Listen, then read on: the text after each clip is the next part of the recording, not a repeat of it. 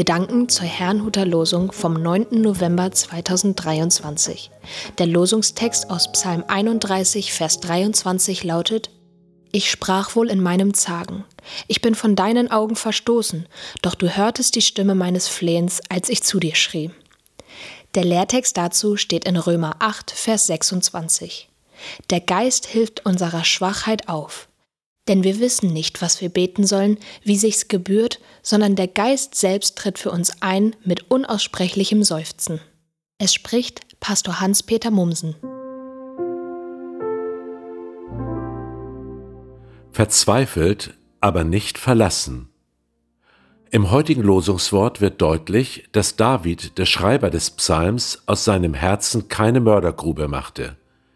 Wie in vielen anderen Psalmen auch, sprach er offen, sowohl über seine Freude und Zuversicht, als auch über seine Ängste und Befürchtungen, über sein Vertrauen, aber auch über seine Zweifel. Er erscheint uns also in seiner ganzen Menschlichkeit, weshalb die Psalmen oft unsere eigene Menschlichkeit widerspiegeln. Doch nicht nur Davids Menschlichkeit kommt im Losungswort zum Ausdruck, sondern auch Gottes Göttlichkeit. Sein Erbarmen ist nicht davon abhängig, ob wir uns gerade fürchten oder voller Zuversicht sind. Auch unsere Zweifel hindern ihn nicht daran, zu helfen.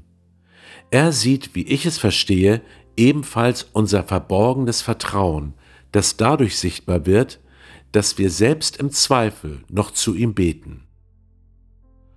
Nun hörte ich von einigen Christen: Was du aussprichst, sprichst du damit in Existenz.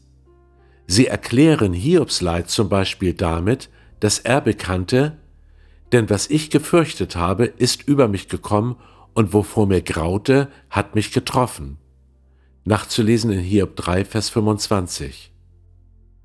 Doch auch David sprach offen aus, was er befürchtete, nämlich: Ich bin von deinen Augen verstoßen. War er deshalb verstoßen? Natürlich nicht. Gott erhörte sein Flehen. Im Lehrtext schreibt der Apostel Paulus, dass Gott sogar unsere Schwachheit schon im Blick hat. Deshalb schenkt er uns seinen Geist, der in diesen Tiefpunkten unseres Glaubenslebens für uns eintritt, und zwar durch uns. So verstehe ich den Lehrtext.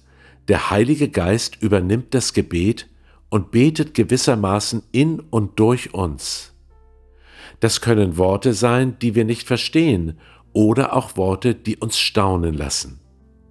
Am Ende kehrt die Zuversicht wieder zurück, denn wir waren zwar verzweifelt, aber nie verlassen. Ich wünsche Ihnen einen gesegneten Tag, und wenn Sie möchten, lade ich Sie noch ein, mit mir zu beten. Vater im Himmel, ich danke dir, dass dein Geist uns zu Hilfe kommt, wenn wir nicht mehr weiter wissen. Darauf will ich vertrauen und mein Herz nicht vor deinem Wirken verschließen. Du bringst uns zum Ziel. Dafür danke ich dir in Jesu Christi Namen. Amen.